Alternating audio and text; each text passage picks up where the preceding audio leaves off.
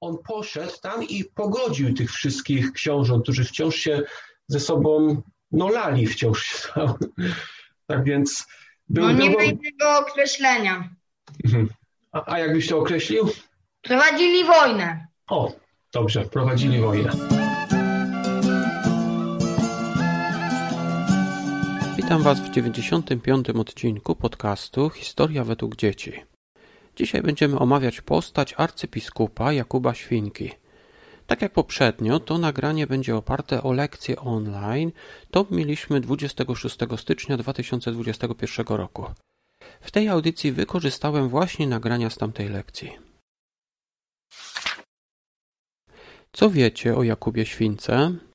Ten Jakub Świnka, który był arcybiskupem i koronował, też tak, tak. koronował założyciela Nowego Sącza. A jak myślicie, dlaczego nazywał się Świnka? Był gruby jak świnia? Ja myślę, że miał taką, to jest bardziej podobne, że miał y, jakby taką trochę różowawą cerę, albo, mia, albo miał taką jakby pyzatą twarz. Jak się dobrze przyjrzycie obrazowi, który dołączę do notatek, to rzeczywiście jest tam namalowany z dość różową skórą. Na tym obrazie jest jednak także jego herb u dołu z lewej strony. Widzicie, co jest na tym herbie, co jest tam na, narysowane, namalowane? Czy rozumiecie teraz, dlaczego nazywał się świnka? E, bo wtedy to określano jak dzisiejszy dzik. Jakub Dzik. Dobrze, że nie świnka. Właśnie to jest e, herb. Świnka to w zasadzie nie było nazwisko, to był herb jego rodziny.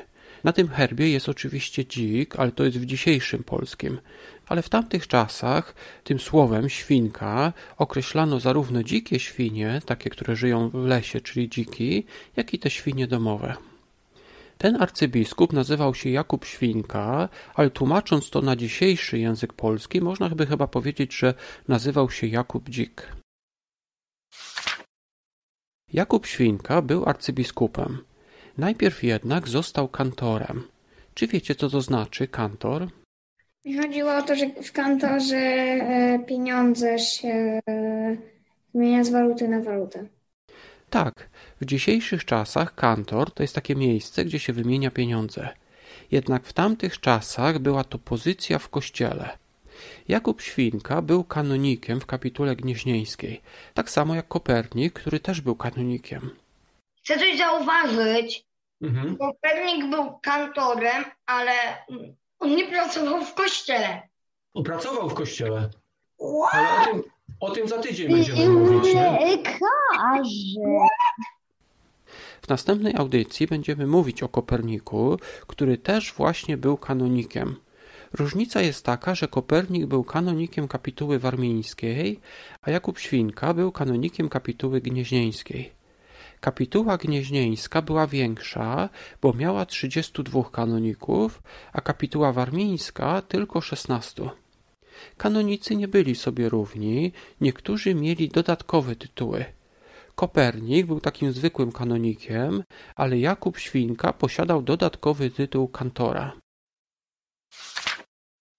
Tak więc Jakub Świnka był kanonikiem kapituły gnieźnieńskiej.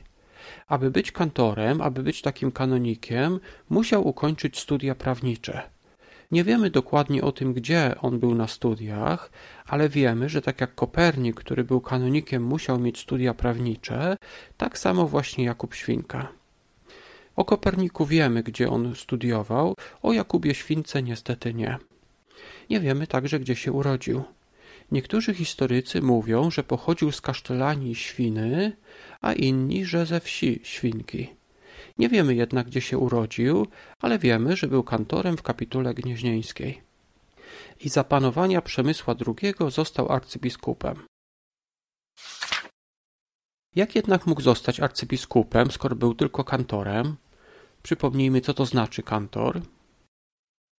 E, kantor to znaczy, że on e, nie może od, odprawiać wtedy mszy, ale jakby takie niż, nie, e, niższe stanowisko.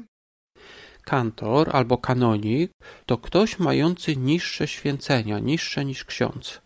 Kanonik nie mógł odprawiać mszy. Tak więc Jakub Świnka musiał najpierw zostać księdzem, a dopiero potem arcybiskupem. Tak więc 18 grudnia 1283 roku został wyświęcony na księdza, a dzień później, czyli 19 grudnia tego samego 1283 roku, został arcybiskupem. Działo się to wszystko w czasach rozbicia dzielnicowego. Przemysł II był księciem wielkopolskim. Polska była podzielona na wiele kawałków i każdy kawałek miał swojego księcia. Jednak religijnie Polska nie była podzielona. Jakub Świnka był arcybiskupem i musieli go słuchać biskupowie ze wszystkich części Polski, nawet tych spoza Wielkopolski. Było jednak pewne zagrożenie. Z czym walczył Jakub Świnka?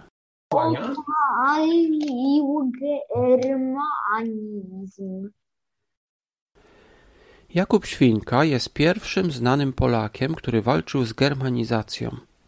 Do Polski przybywało wtedy wielu Niemców, którzy nie znali polskiego.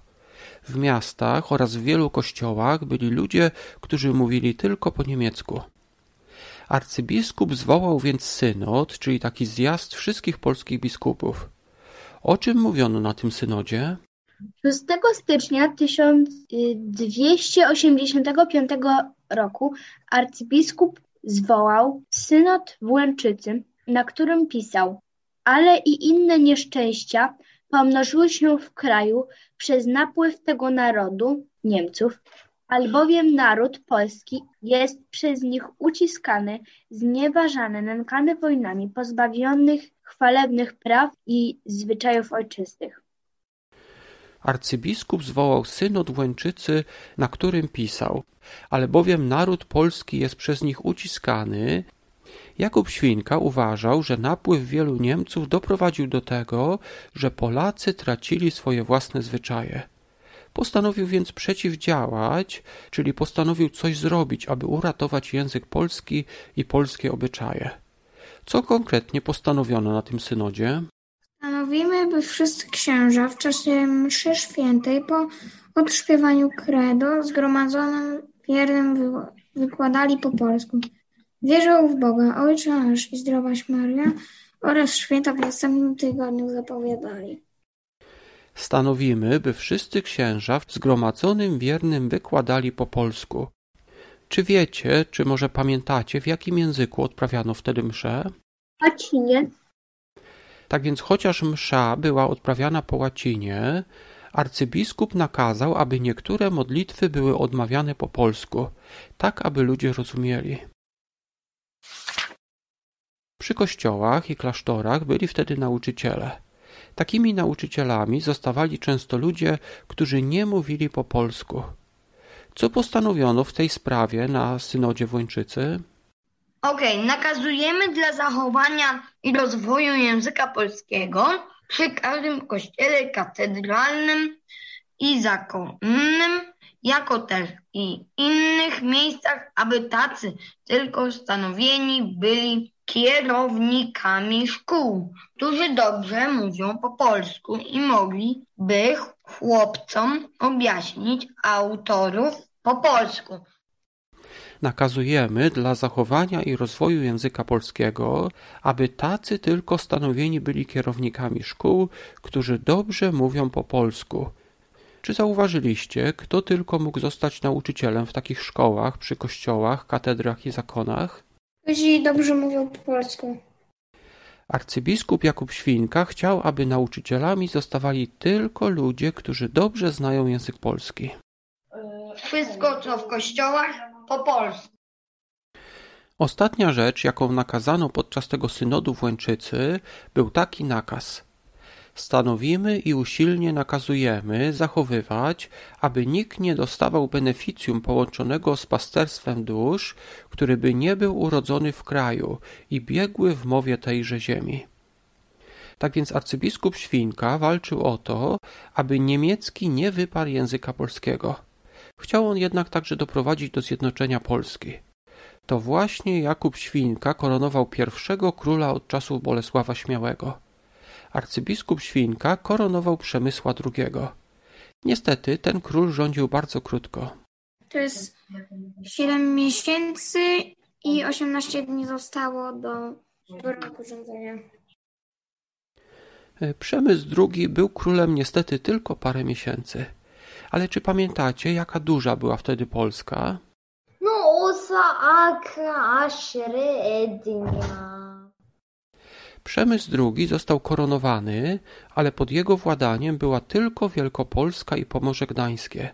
Inne części Polski mieli inni książęta piastowscy. Polska była wtedy podzielona, a jej książęta wciąż się kłócili. Byli to bracia i kuzyni, ale kłócili się o to, kto ma rządzić i wciąż ze sobą walczyli. Jednak arcybiskup Jakub Świnka umiał ich pogodzić. Wypogodzenie tak samo jak Zawisza Czarny? Umiał ich pogodzić, tak jak Zawisza Czarny. W tamtych czasach książęta zawierali ze sobą umowę o życie. Czy wiecie, co to znaczy? To jest tak, że na przykład umawia się Marek i Jarek. I jeżeli Jarek umrze, to Marek dostaje cały majątek Jarka, a jeżeli Marek umrze, to Jarek dostaje cały majątek Marka. Dwie osoby się umawiały, że jak jedna z nich umrze, to ten, co przeżyje, dostanie majątek po tym, co umarł. Kto zawarł taką umowę? Przemysł drugi chyba z, z y, Jakubem Świnką i Łokietek. Y, Przemysł II zawarł taką umowę z Władysławem Łokietkiem i gdy Przemysł umarł, jego ziemie przeszły pod władanie Łokietka. Ale kto doprowadził do tej umowy o życie? Kto doprowadził do tego, że Przemysł II z Łokietkiem tak się umówili? E, I Jakub Świnka. Y, Gdy zmarł Przemysł II, Łokietek odziedziczył ziemię po nim. Niestety, jak może pamiętacie z odcinka 92 o Wacławie II, ten czeski król napadł na Łokietka i zabrał mu wszystkie ziemie. Władcą Małopolski, Wielkopolski i Pomorza został Wacław II. Arcybiskup Świnka koronował go na króla Polski. Ale dlaczego? Dlaczego popierał Wacława II? Bo myślał, że ten Wacław II będzie mówił po czesku, a na koronacji okazało się, że ci ludzie, co z nim przyjechali, mówili po niemiecku. I wtedy Świnka zaczął popierać Łokietka. Jakich więc królów koronował Jakub Świnka? Ja pamiętam, że Wacława II i Łokietka. Tego Przemysła II? Kogo więc koronował? Wacława II i Przemysła II. Koronował na króla Polski najpierw Przemysła II, potem Wacława II, a na koniec chciał też koronować Władysława Łokietka, ale niestety arcybiskup Świnka umarł wcześniej. Arcybiskup Jakub Świnka miał też konflikt z biskupem krakowskim Janem Muskatą. Arcybiskup Świnka popierał na króla Łokietka, ale biskup krakowski Muskata popierał królów czeskich Wacława II i Wacława III. Ten konflikt dotyczył nie tylko polityki, ale także tego, który święty jest ważniejszy. Arcybiskup Świnka uważał, że najważniejszym świętym w Polsce jest święty Wojciech. Z kolei biskup krakowski uważał, że najważniejszym jest święty Stanisław. Arcybiskup Jakub Świnka wytoczył biskupowi krakowskiemu dwa procesy przed papieżem i usunął go ze stanowiska biskupa krakowskiego. Niestety, kiedy Jakub Świnka umarł, Muskata wrócił do Krakowa i jeszcze Władysław Łokietek miał z nim problemy, ale to już inna historia. Co zapamiętaliście? Kto to jest kantor? E, Kantor to znaczy, że on e, nie może od, odprawiać wtedy mszy, ale jakby takie niż, nie, e, niższe stanowisko. Jakie stanowisko miał Jakub Świnka? Został właśnie tym ka- kantorem. Był kantorem. Jakub Świnka, zanim został arcybiskupem, był kantorem w Gnieźnie. Jakie zmiany wprowadził Świnka w mszach i nauczaniu? Miał być po polsku i tylko po polsku. Kto mógł zostać nauczycielem w szkołach przy kościołach? Ten, kto mówił bardzo dobrze po polsku. A co to była umowa o przeżycie? Że jak że umawiają się dwie osoby, jak jedna z tych osób pierwsza umrze, to ta druga bierze jej, jej, jej wszystkie rzeczy, w sensie wszystko to ma jej, ma jej majątek. A co wy myślicie o tej umowie, umowie o przeżycie? W sumie głupie. Jakby na to nie patrzeć. Nie jak to powiedzieć. E, no, ale umowa o przeżycie, w sumie każdy z nich może wysłać na innego wojsko, żeby on zdobył to. Ci książęta wciąż się ze sobą bili. Ta umowa o przeżycie była właśnie rozwiązaniem, aby przestali się bić ze sobą. Jakub Świnka pogodził tych książąt właśnie tą umową. On poszedł tam i pogodził tych wszystkich książąt, którzy wciąż się ze sobą no lali wciąż. tak więc... Był, no nie było... ma innego określenia. A, a jakbyś to określił? Prowadzili wojnę. O, dobrze, prowadzili wojnę. A co myślicie o tym arcybiskupie i jego działalności? E, no, z jednej strony dobry, z drugiej zły, bo nie popierał założyciela nowego sąda. Mm, myślę, że był dobry, ale trochę niemiłe było to, że koronował tego Wacława II, a potem kiedy się okazało, że mówi po niemiecku, to już go nie popierał. Bo Wacław II mówił po niemiecku, ale założył nowy sąd. Arcybiskup Jakub Świnka przez całe życie starał się osiągnąć dwie rzeczy. Chciał, aby język polski nie zginął, chciał też doprowadzić do zjednoczenia Polski. Umarł jednak zanim Polska zaczęła się odradzać za panowania Władysława Łokietka. Można jednak chyba powiedzieć, że Łokietek nie zjednoczyłby Polski bez pomocy tego arcybiskupa gnieźnieńskiego. W dzisiejszych czasach w większości państw na świecie polityka jest oddzielona od religii. Jednak w czasach Łokietka i Świnki było zupełnie inaczej. Dziękuję Wam za wysłuchanie do końca. Dziękuję też oczywiście wszystkim, którzy wzięli udział w tej lekcji. Do usłyszenia w następnym odcinku.